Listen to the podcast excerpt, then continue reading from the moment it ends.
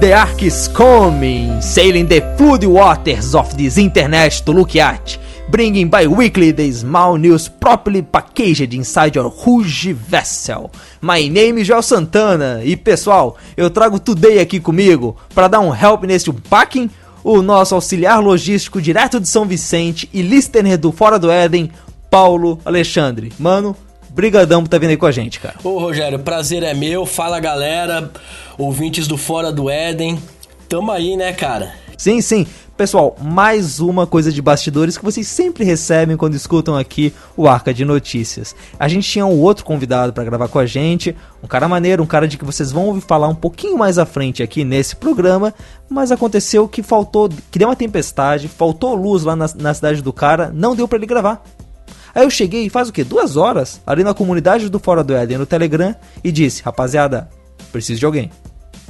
Aí o Paulo Alexandre chegou e disse: Não, mano, vamos lá. E eu disse: Fechou. Então tá aí o Paulo Alexandre Paulo. Em nome de todos os ouvintes do Fora do Éden que quase ficaram uma semana sem ter arca de notícias, brigadão, cara, por estar tá aí com a gente e vir dividir o microfone aqui. Beleza, tamo junto aí. E não podia ficar uma semana, né?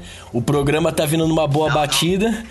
Sim, é um sim, prazer cara, poder sim, realmente contribuir. E tem umas notícias aqui hoje, cara, que, poxa, a gente não podia deixar passar, cara. Tem umas coisas loucas. E para começar, cara, a gente tá gravando isso aqui, ouvinte, no dia 9 de novembro, no dia em que a gente amanheceu descobrindo que, rapaz, Trump que loucura, cara. Sério, tipo, a gente tá falando do Trump aqui só para tentar bater a marca de primeiro podcast nacional a falar do Trump. Se a gente conseguir lançar o programa antes do Anticast, eu acho que a gente vai ter conseguido o recorde. Mas, Paulo, que loucura esse Trump, né, cara? Ah, cara, ele foi assim, surpreendente, né? Acho que quem tava acompanhando é, todas as pesquisas realmente nenhuma apontou essa realidade. Algumas apontavam até ali o acirramento, mas com a vitória que até confortável da Hillary, da né? Hillary? Então eu acredito que essa notícia foi surpreendente. Eu, eu mesmo estava no serviço, a hora que eu me deparei com essa notícia, eu fiquei chocado. Eu fui confirmar com alguns colegas se ele realmente Sim. tinha ganho, porque eu falei, não é possível que eu ouvi isso. Pois é, cara, como é que esse cara consegue, cara? Tipo, né? Se você ouvinte escuta o, o NBW, se você escuta o xadrez verbal, e se você não escuta, sério, dá uma chance pros caras. Se, mas se você escuta esses programas, você sabe que o Trump teve épocas que o pessoal nem imaginava que ele ia virar candidato. E depois de candidato, o papo era, meu, só se der alguma coisa muito grande para ele virar presidente. E cara, ele não venceu por pouca coisa. Ele venceu com uma margem maneira, assim, tipo, que loucura, cara, que loucura. Mas assim, no, é, aqui a gente é o Arca de Notícias, a gente fala de notícias curtas, a gente não vai conseguir dar toda a profundidade que essa eleição do Trump merece. E ele só assume o poder lá em 20 de janeiro. Dá tempo da gente se preparar, fazer uma pauta boa, pegar o visto para os Estados Unidos, porque depois vai ficar complicado, e, é, e seguir a vida até lá. Mas então, pessoal, esse é o Arca de Notícias. Se você não conhece, eu acho que já conhece, mas se você não conhece, escuta só. Esse aqui é tipo Fora do Éden, só que diferente. A gente, em vez de trazer aquelas três notícias grandes e mais um amplificador, aqui não, são três notícias curtinhas, notícias que os ouvintes mandam.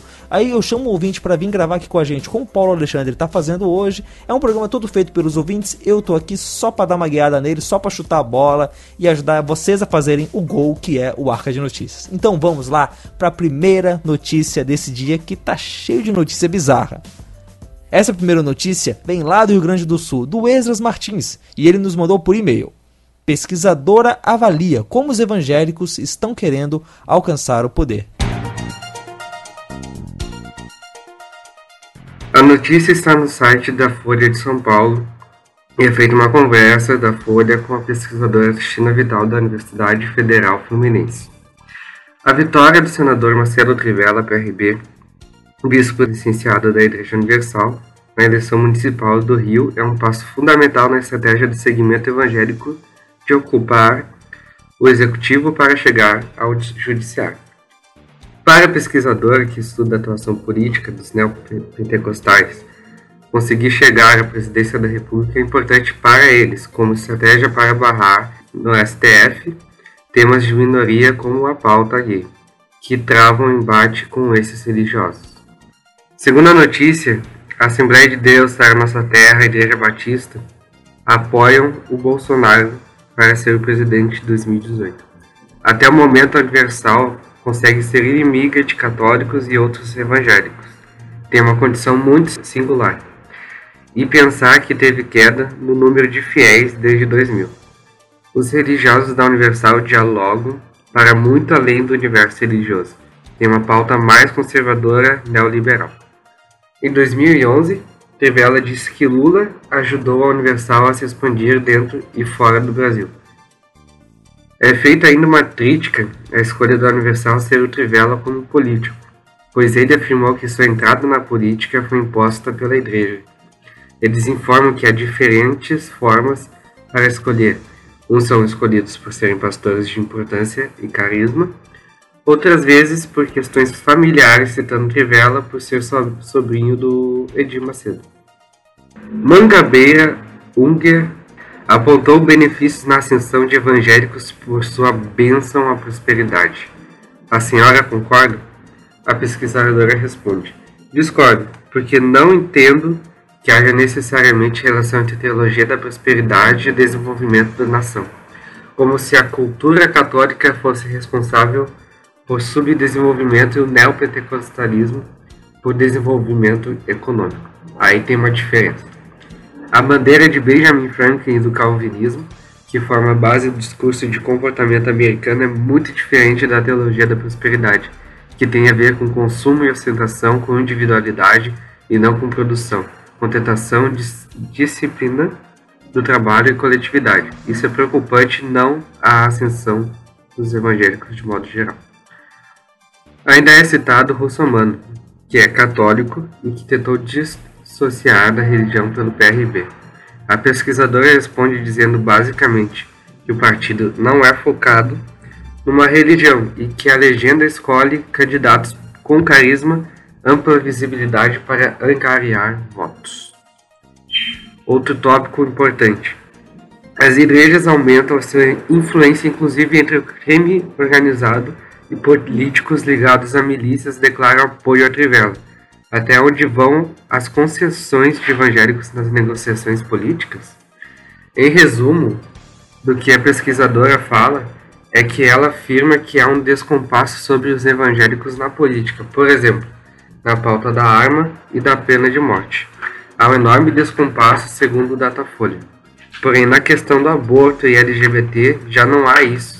Em geral, os religiosos do Congresso são mais conservadores e o interesse deles ultrapassa o meio religioso indo para interesses pessoais e partidários. E termina com uma comparação de que os evangélicos brasileiros, no geral, são contra a pena de morte, a ampliação do armamento e o Estado liberal, e defendem o Estado protetor, enquanto de um modo geral os políticos religiosos são a favor do liberalismo. E ela encerra afirmando: há um descompasso aí. Aqui é o Esdras Martins de Porto Alegre para o Fora do Éden. Pois é, pessoal. A gente acabou não conseguindo dar um destaque para as eleições municipais, né? Elas, você está vendo isso aqui. Esse programa foi lançado entre a quinta e sexta-feira aqui, entre o dia 10 e 11 de novembro, e ali no dia 2 a gente teve as eleições municipais, né? Vários segundos turnos acontecendo pelo Brasil afora. E uma das uh, surpresas, não sei bem surpresa, não é surpresa que nem o Trump, não. Mas uma coisa que a gente não sabia direito que ia acontecer seria o Crivella no Rio de Janeiro. Né? Porque o Crivella já tentou em outros anos, a gente falou um pouco disso há alguns programas atrás. E agora é, conseguiu o poder, agora a gente tem lá realmente um, um membro da Universal, a gente pode dizer assim, um bispo, um bispo licenciado da Universal como prefeito do Rio de Janeiro. E a gente gostou, a gente trouxe essa notícia aí do Esdras para poder é, discutir um pouco, para poder pensar um pouco sobre isso. Esse artigo da Folha, essa entrevista que tem, vai estar linkado aqui no post, você pode dar uma olhada e recomendo ler mesmo. E ela traz então algumas coisas interessantes, né? Uh, aí na, na tua cidade, Paulo, como é que foi? Teve segundo turno? Na minha cidade, não. Terminou no primeiro turno. Foi um familiar do vice-governador de São Paulo, Márcio França, que ele acabou ganhando aqui a prefeitura. Uhum, uhum. Mas você chegou a acompanhar a eleição no Rio tal? Como é que foi? Não, eu acompanhei sim, até mesmo pelo grande embate que teve assim das questões mais polêmicas, a questão da religião envolvida ali, né? Como o Crivella acabava tentando desassociar aquele bispo que ele foi, né? Aquela questão do que ele escreveu no livro dele sobre o evento em que chutou a santa lá, né? E foi muito interessante, sabe? ver assim, algumas posturas, até mesmo como a do próprio, não criticando, mas fazendo uma menção assim, como mudou a postura do Silas Malafaia de uma eleição para outra, né? Se antes ele era totalmente contrário, o, dessa vez ele se mostrou completamente a favor, né? E é. O jogo político ele é, ele é muito disso, né? As pessoas falam aquilo que pode gerar algum tipo de aceitação, de voto, né? Sim, sim, sim. É, e uma coisa que eu acho interessante nisso que ela falou foi sobre como que os evangélicos estariam buscando, ela fala isso lá no artigo, como os evangélicos estariam mirando o judiciário através dos cargos no executivo. Porque uh, o que acontece, por exemplo, hoje o STF, o Supremo Tribunal Federal, ele é composto por juízes que são é, denominados pelos presidentes, né? E se a gente for ver, várias pautas progressistas dos últimos anos foram votadas, foram leis que entraram em vigor por causa do judiciário, não por causa do legislativo. Por exemplo, uh, isso tanto no Brasil quanto nos Estados Unidos. O casamento hom homossexual é um exemplo de, de, um, de uma dessas leis que foi votada. Uma lei que a gente pode discutir até que ponto Uh, a gente deve se preocupar com isso ou não, mas o fato é, a gente tem numa sociedade conservadora que se isso fosse colocado num plebiscito, por exemplo, eu não tenho dúvidas de que o resultado seria não. Os próprios deputados que a gente tem não são deputados liberais que iam aprovar algo assim justamente para não per perderem uh, o apoio que têm nos seus estados, nas suas bases. Então, é, o judiciário fazendo isso, o judiciário tomando decisões desse porte, acaba sendo uma estratégia interessante para que algumas pautas uh, peguem um atalho pelo legislativo. E eu acho, bom, parece natural que os evangélicos então queiram pegar esse atalho, queiram colocar pessoas lá no judiciário. Eu não sei a, a que, em que ponto isso funciona a nível municipal, imagino que não, mas a nível estadual, para que também represente alguma, né, seja representativo. Mas a vitória do Crivella, a vitória da Universal ali no Rio de Janeiro, cara, pode pode trazer alguma novidade, pode trazer alguma surpresa, se não em 2018, mas em 2022, né? Bom, não sei qual que vai ser a projeção política, né, que, que isso vai... Eu acredito, assim, que o PRB como partido, ele ainda é um partido muito pequeno, isso é apenas só um começo, e eu acho que que a situação no Rio de causa acabou que favorecendo essa jornada ali, né, da Igreja Universal, assim. Mas eu não. É, eu, eu tive o prazer de ler essa matéria da pesquisadora e, assim. Ela acaba tirando pelo PRB e, por, e pela bancada evangélica como se fosse os próprios evangélicos em si, mas eu acredito que muito mais a análise final dela com, corresponde à realidade. Eu acho que existe um grande descompasso entre o que eles apresentam e defendem lá do que o que realmente os evangélicos acreditam como valores para a nação, como ah, o envolvimento do político. Ah, nós podemos, não sei, né, qual que é a sua análise, Rogério, mas a minha é que assim, a gente, como cristão, nós não temos que se envolver pela questão de ganhar, de ter essa aquilo que se chama teologia de dominar o poder, de ter a influência, mas o sentido de poder contribuir com a sociedade, de ter algum tipo de gerar algum benefício, mas não de conquistar o poder pelo poder em si para ter benefícios, digamos assim, próprio, né? E essa questão de levantar ministros para defender pautas, isso acaba me parecendo de, de, nesse sentido, Rogério, de muitas das vezes você querer governar para um grupo e não para um, uma nação, né? Não sei como você pensa, Rogério. É, cara, eu, por um lado, eu acho que seria interessante a gente ter é, cristãos bons o suficiente que pudessem influenciar bem a sociedade, é, como juízes, como políticos, mas em prol da sociedade, crendo que é, quando a gente faz o bem para os outros e num cargo desse tem-se muito poder para fazer bem para os outros, a gente está honrando aquilo que o Senhor é, nos coloca na palavra dele. Não protegendo os crentes, mas protegendo a sociedade. O problema é que, como você falou, é uma questão de grupo. É, a gente quer chegar lá para poder, para poder colocar a nossa pauta, impor a nossa pauta. Não há debate, não há diálogo, não há. A gente não consegue apresentar os nossos valores de uma forma, é, de uma forma atraente. Eles sempre soam muito duros. Eu acho que isso atrapalha bastante o nosso diálogo. Mas vamos lá, vamos para a segunda notícia mandada pelo Cristiano Almeida lá no grupo do Fora do Éden do Facebook. Sim, a gente também tem um grupo lá, parado, quase morto, respirando por aparelhos, mas existe. Novo túnel na Suíça é inaugurado com uma cerimônia uh, bem diferente. Olá equipe, olá ouvintes do Fora do Éden. No dia 1 de junho desse ano, foi inaugurado o maior túnel ferroviário do mundo, o Gotthard Base Tunnel, que passa por dentro dos Alpes suíços. Sua gigantesca obra iniciou-se em 1998. Ele possui 57 km de comprimento, permite que os trens trafeguem em até 250 km por hora e se propõe a descongestionar o tráfego entre norte e sul da Europa. Estima-se que o trânsito diário será de 260 trens de carga e 65 trens de passageiros. Além dos números expressivos ligados à construção do túnel, um aspecto que gerou bastante comentários e serviu de combustível para as teorias da conspiração evangélicas, que há tanto tempo conhecemos, foi a cerimônia de inauguração. Além de contar com a presença de várias autoridades políticas, a inauguração teve uma cerimônia ecumênica dirigida por líderes do judaísmo, islamismo, Igreja Católica e Igreja Luterana mas o ponto alto ficou por conta de um elaborado e bizarro espetáculo com muitas fantasias, encenações, danças, acrobacias e projeções num telão. A apresentação mostra personagens e ações tão fora da nossa realidade que causam, no mínimo, muita estranheza.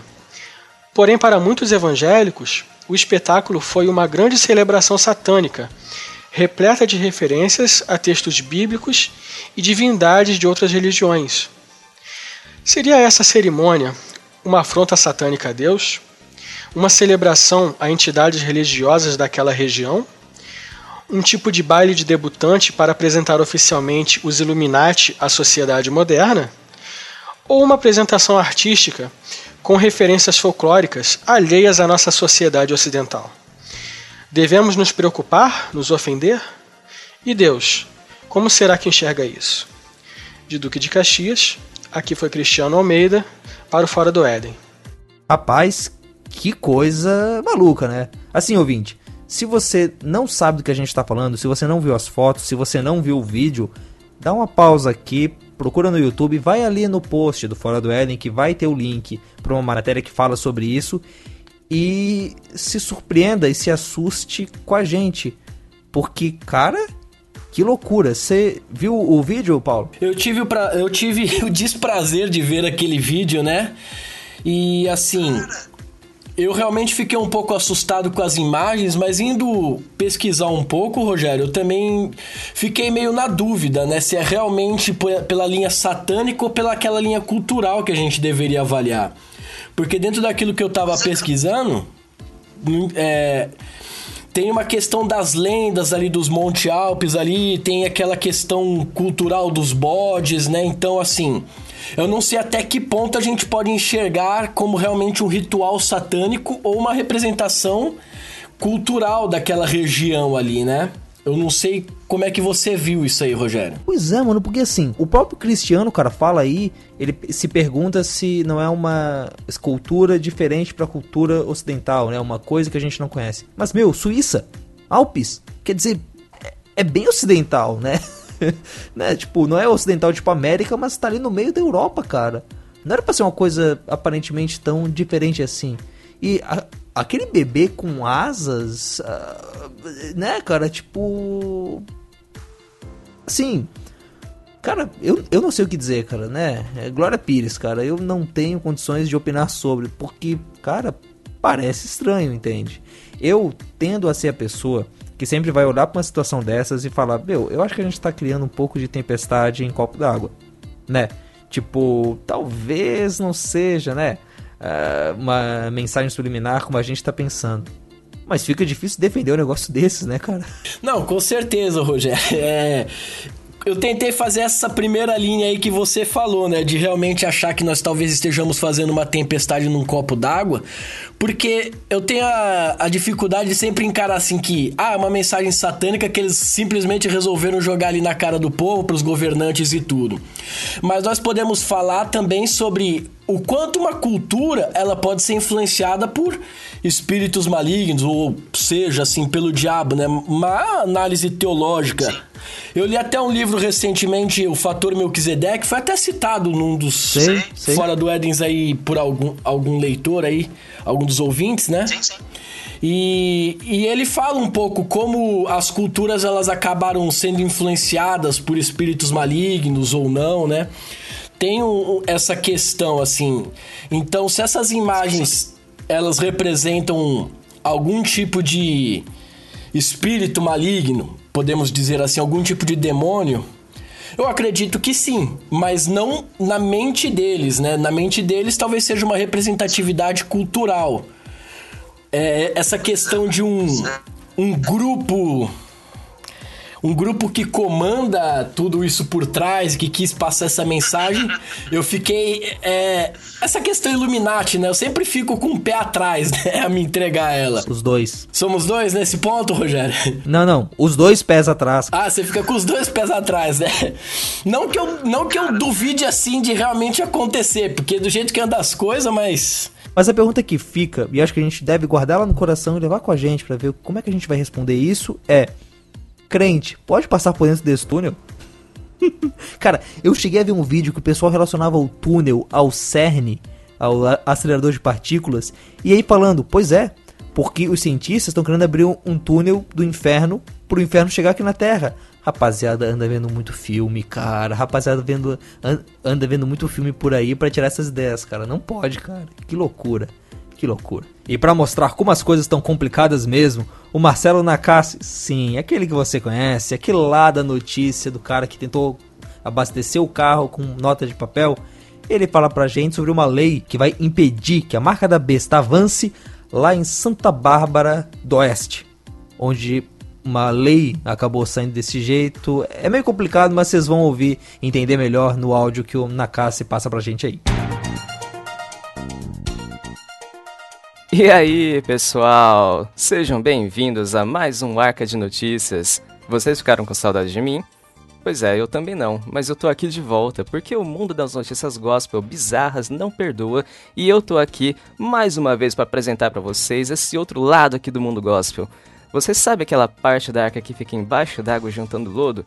Então, é esse mundo underground que eu tenho aqui para vocês. E agora, aqui para mostrar para vocês, eu tenho uma notícia que tem deixado todo mundo besta da cara esse ano. No ano passado, o vereador de Santa Bárbara do Oeste, Carlos Fontes, do PSD, propôs uma lei que impediu o implante de chips eletrônicos em seres humanos. É isso mesmo. Na justificativa, ele usou aquele nosso conhecido texto do Apocalipse 13 sobre a marca da besta e que a nova ordem mundial estaria tentando implantar chips para rastrear e controlar a vida das pessoas, numa clara referência à marca da besta, o famoso 666, 666. Vamos fazer um adendo aqui? Desde que eu sou criança que falam dessa nova ordem mundial, né? Então acho que assim, o dia que conseguirem implantar ela já vai ser a velha ordem pelo jeito, né? Bom, mas voltando ao assunto aqui, nas palavras do vereador, o projeto era necessário porque, tendo em conta que o fim dos tempos se aproxima, é preciso que as leis se antecipem aos futuros acontecimentos. Sendo assim, urgem que se proíba a implantação em seres humanos de chips ou quaisquer outros dispositivos móveis que permitam o rastreamento dos cidadãos. Para o vereador, essa estratégia está relacionada a uma profecia do fim do mundo, onde quem não tiver a marca da besta não vai conseguir ser inserido na sociedade. Que tal a gente fazer uma pequena revisão, gente? Assim, hoje em dia o chip é a nova besta da vez, né? Mas assim, a gente já teve outras bestas de anteriormente, né? Por exemplo, o código de barras, o famoso www da internet, vocês lembram? Ah, internet, né? É assim, é, que ia ser a ferramenta da nova ordem mundial e tal, né? Se bem que nessa daí eu até acredito, assim, né? Certas coisas que a gente vê pela internet, né?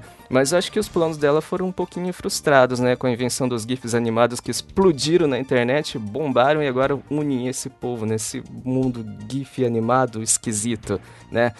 Ah, e a ascensão do Bigotalk, claro, né? Que vem exortando as pessoas, né? Trazendo conteúdo de qualidade. Tudo bem. E hoje em dia o chip, né? Bom, mas voltando ao assunto, né? A proposta na época foi aprovada na Câmara dos Vereadores, por incrível que pareça, mas a prefeitura vetou. Mas, num plot twist interessante, o veto foi derrubado pelos vereadores e o projeto passou a virar a Lei 6751 de dezembro de 2015. Alguns rumores dizem que o vereador saiu pela rua gritando: Hoje nós estamos cancelando o apocalipse! é, essa parte aqui é brincadeira, gente. Eu inventei. Então, vereador, não, não precisa me processar, tá? Então, mas esse ano, sim, após uma denúncia, né, a Procuradoria-Geral de Justiça de São Paulo analisou o caso e em outubro desse ano ele pediu a suspensão da lei. A medida tem caráter liminar e segue valendo até o julgamento definitivo da ação. Então, a Procuradoria entendeu que a lei ultrapassava a competência do Legislativo e desrespeitava a separação entre Estado e religião. Em outras palavras, cancelaram o cancelamento do Apocalipse. Olha aí, né?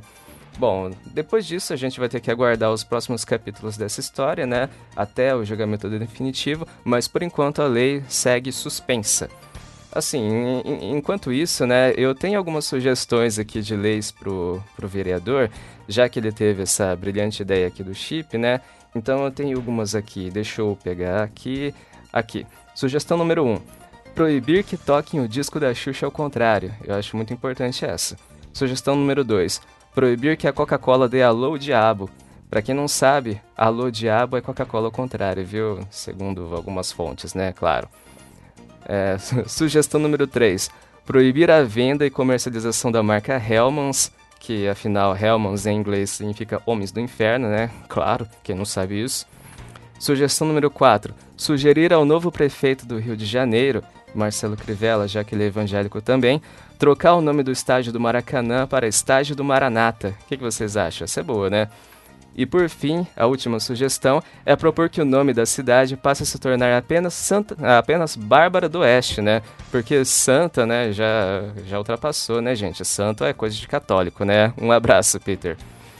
E por fim, fica aí a nossa última recomendação também para o vereador. Sugiro que ele entre em www, não, www não, né, gente? Sugiro que ele entre em youtube.com e dê uma olhadinha na pesquisa por BT Vlog número 10, Não Seja Besta.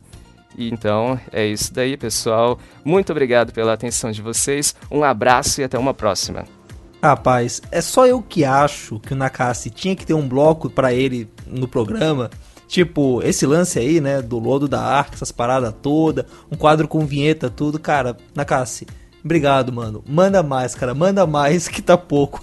Que notícia maluca, hein, Paulo? Acho que parece que os deputados estaduais que vão ter que avaliar essa questão. Não, hã? Teve avanço. Não, não, não, pera, mas isso foi na Câmara de Vereadores. Eu sei, mas é. Parece que a questão subiu, teve uma atualização. Tá lendo essa notícia agora há pouco. Cara, mas assim, né? Tipo. Que loucura, né, cara? Tipo, uma lei para impedir que os humanos recebam um chip. Ah, cara, né, tipo, e, e poxa, né, a, a lógica do cara, né, a Bíblia fala que isso vai acontecer. Então, eu vou fazer uma lei para que isso não aconteça. Tipo, manja, o cara tá impedindo a profecia de acontecer, tá ligado? Não, ele simplesmente ele confundiu tudo, né?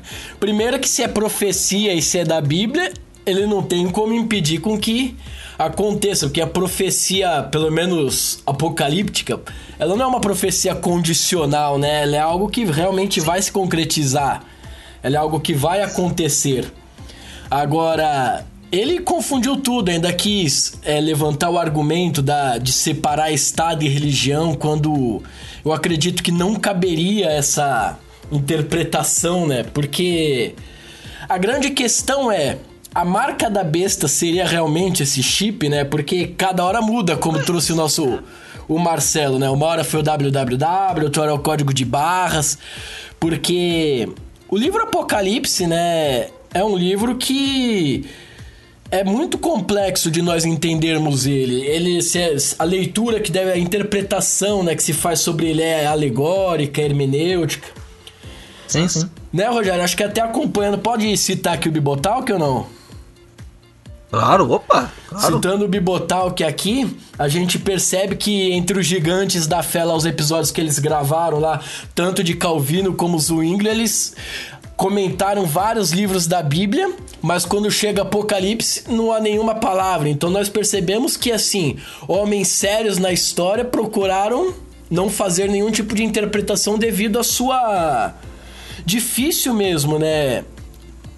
Entendimento do, do livro ali, né? Acho que é complexo nós tentarmos traduzir. Existem algumas mensagens que nós podemos dizer que são claras. Jesus vai voltar, Jesus vai exerci exercitar o seu domínio pleno, mas como vai acontecer esse processo se a pessoa da besta é real ou é um espírito da época, porque também tem essa. Alguns dizem que a marca da besta já existe.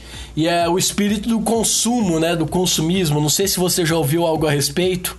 Não, é, tem, tem várias linhas, né? Tem várias tem várias interpretações diferentes para o que, que vai ser a marca da besta, né? Só que algumas fazem mais sucesso nos grupos de WhatsApp e outras não. Ah, e o chip da besta porque é algo tangível, né? Existe alguma coisa que está acontecendo, acredito que eu acho que talvez por ser uma marca associando alguma coisa que seria o chip, as pessoas acabam se alarmando mais, né, por associar a algo tangível, algo que as pessoas podem ver se concretizar e aí talvez isso gere um alarme. Por isso faz esse sucesso, como você disse nas correntes de WhatsApp. É, cara. Aí, olha, eu faço minhas as palavras do Nakasi. Dá uma olhada, se você quer saber mais sobre isso, dá uma olhada no, no vídeo do Bibo, vai estar linkado aqui no post, você pode clicar ali e assistir. E, né, o vídeo lá da marca da besta que eu acho que é, eu, eu concordo bastante com o, o, que o Bilbo e o Mac colocam lá. Mas é isso, pessoal. Esse arco de notícias já tá ficando grande. E para terminar de coisa bizarra, vamos pros comentários. Vamos terminar esse programa aqui. Sobe a música.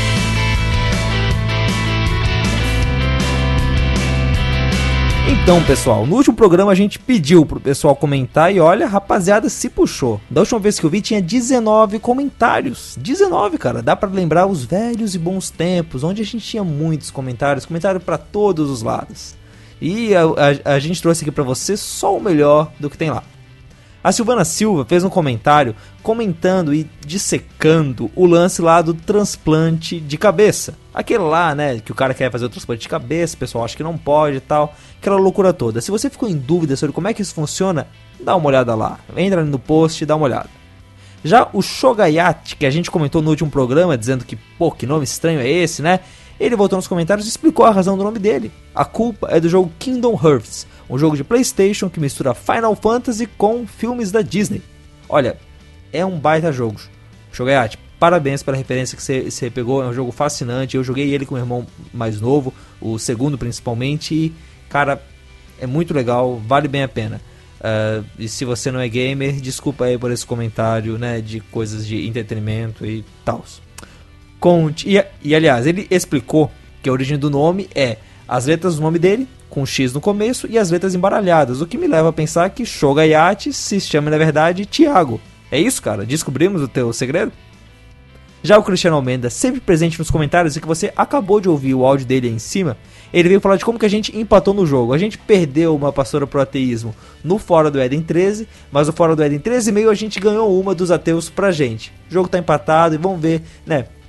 Eu só não sei se o, se o próximo jogo vai ser em casa ou fora e se esse gol que foi feito vale mais ou não vale. Já o Dijan termina falando sobre a experiência dele de conversar com um amigo ateu sobre coisas complicadas da física, como relatividade e buraco de minhoca. E como que, podendo fazer isso como cristão, podia mostrar para o amigo dele de que o cristão não precisa ser alguém que não pensa, ser alguém que não é alienado. Não, a gente fala dessas coisas. A gente pode falar dessas coisas com o mundo, mas levando Cristo junto com a gente, levando a mensagem do evangelho junto com a gente. Já no Fora do Éden 14, olha, eu acho que tinha 9 quando eu vi. E alguns deles eram meus ali. Então, pessoal, eu não sei o que aconteceu, não sei se não gostaram do programa, não sei se é fim de semestre, não sei se foi o Enem, mas tivemos poucos comentários. O Rafael Paiva Silva disse como que o México é um dos países que mais persegue cristãos da América Latina. E realmente, ele é o quadragésimo no ranking de perseguição de portas abertas. Não sei se tem outro país da América Latina que também está ali, não cheguei a checar se tem algum que está maior do que ele, mas já vi no passado notícias, principalmente na região de Chiapas, no México, sobre perseguição a cristãos. E, bom, é uma pena que isso aconteça, né? É, queremos tratar disso melhor no, no, no próximo programa, mas para isso seria bom ter alguém que tá lá, ter alguém que é do México. Se você conhece alguém, por favor, manda pra gente, vamos trocar uma ideia, vamos preparar essa pauta para um próximo programa. E a Silvana Silva também comentou, só que em áudio, lá no grupo do Fora do Éden no Telegram. E ficou tão bom que olha só, eu vou jogar aqui para vocês para vocês verem o que, que ela disse. Cara, eu, eu gostei muito dessa matéria sobre a Guerra Cristeira. Assim, eu, eu acabei estudando quando o Peter comentou da história e eu fiquei assim fascinada por essa história, assim, muito interessante. Agora eu, percebi assim que o Rogério e o Bibo ficaram muito impressionados com a história do menino ter pego em armas. Como assim? É, católicos pegando em armas, assim. E a questão toda é a seguinte: a, a Constituição quando ela foi promulgada ela tipo foi uma lei que não pegou. Era lembrando que o, Brasil, que o mundo estava saindo da Primeira Guerra Mundial, a o México estava em plena Revolução Mexicana. A Revolução Mexicana só teve uma trégua em 1920. Então, a princípio, essa, essas regras religiosas na Constituição foram ficando de lado aos poucos eles foram colocando essas regras nas cidades. E as grandes cidades mexicanas elas foram sendo absorvidas por essa nova lei tanto que o aparato repressor lá funcionou bem. Os padres e bispos iniciaram um movimento de resistência pacífica nessa época no início da década de 20 só que quando chegou na segunda metade da década o novo presidente resolveu ser mais é, agressivo nessa, nesse cumprimento da lei. E aí o movimento pacifista, que foi feito pela Igreja Católica, não deu mais conta.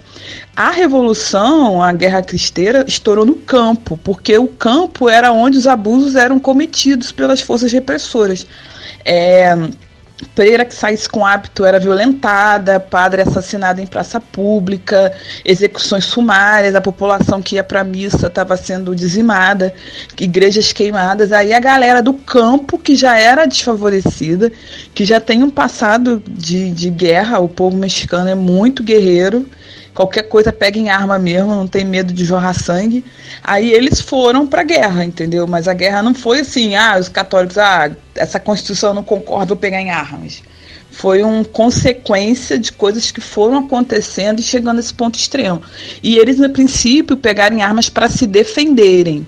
Eles não pegaram armas para atacar, era um movimento de resistência às forças repressoras governamentais. Com o tempo, eles foram dizimados várias vezes. Daí começaram a aparecer pessoas cada vez mais jovens no campo de batalha. A guerra só acabou com a intermediação dos Estados Unidos. Os Estados Unidos teve que entrar e fazer uma trégua entre eles. E talvez por isso essa guerra não seja citada, porque foi uma, um capítulo muito triste da história do México e provavelmente é, se eles tivessem levantado, teria ido para o Tribunal Penal Internacional, a coisa teria andado até depois da Segunda Guerra Mundial e a coisa estaria andando é, em termos de judicialização, iguais aos julgamentos nazistas. Foi um capítulo muito triste da história do México. Bom, pessoal, interessante esse comentário. Essa matéria do Peter mesmo ficou bem legal. Se você não ouviu, recomendo que você volte né, então no Fora do Éden 14. Dê uma olhada lá, acho que é a segunda notícia do programa. E dá para ter uma noção do que aconteceu né, com esse garoto, né, como é que ele foi canonizado. E esse comentário da Silvana ajuda bastante a gente a tirar algumas dúvidas que surgiram ali. Bom, pessoal, esse foi o Arca de Notícias, um pouquinho maior hoje. E como você sabe, esse é um programa feito pelos ouvintes. Tem três formas de você falar com a gente. A primeira é a comunidade do Telegram. Entra aqui no post, clica ali no link, instala o Telegram e vem conhecer o que é um aplicativo de chat que é muito melhor que o WhatsApp. Você acha que o WhatsApp é bom? Cara, você não sabe de nada. A outra forma de falar com a gente é pelo grupo do Facebook. Eu falei, ele tá meio morto, tá meio parado, mas se você quiser falar com a gente pelo Facebook, vai lá. O Cristiano Almeida mandou a notícia dele pelo Facebook e olha só, você ouviu ele aí. E a terceira forma é mandar um e-mail para fora do O Esdras fez assim. manda e-mail pra gente, fala que você tem alguma notícia, a gente combina como é que você vai gravar. Se você quiser participar da gravação, fala ali, a gente marca um horário.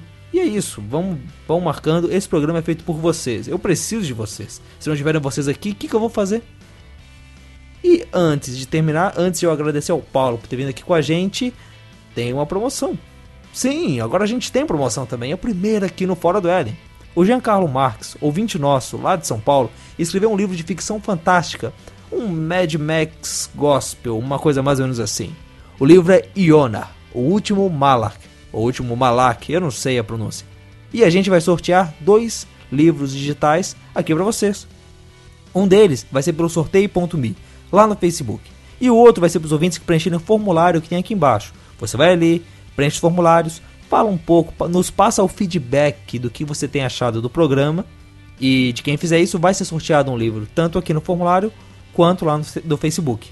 Entra no site do Bibotalk, entra aqui no post e dá uma olhada lá. Você também pode ver um trailer do livro e ver o link que leva para o site da obra. No próximo arco, daqui a duas semanas, a gente chama o Giancarlo para gravar com a gente e vemos o resultado do sorteio. Bom, é isso pessoal. Paulo, Brigadão, mano, por ter vindo aí com a gente, por ter vindo representar os ouvintes aqui nesse Arca de Notícias. Obrigado, viu, Rogério? Valeu, ouvintes. E é. Pode contar aí quando precisar também. Que legal, cara, que legal, cara. Manda tua notícia daqui a pouco, cara. Já ouvimos a tua voz aqui no microfone. Vamos ver ela também com alguma notícia que você mandar. Mas é isso, pessoal. Vamos voltar ali pra arca, vamos colocar essas notícias bizarras tudo pra dentro. E vamos sair aí, velejando pelos mares em português e inglês, procurando o que, que tem de louco acontecendo, o que, que tem de notícia boa para trazer aí para você daqui a 15 dias. E olha só, só uma coisinha. O próximo programa vai estar tá louco, hein? Eu já fiz uma entrevista para ele ontem, vai ter uma outra amanhã. Olha, se eu fosse você, eu não perdia não. Se eu fosse você, eu pulava a fila e ouvia direto esse programa quando sair na quinta-feira que vem. Abraço, pessoal, até lá.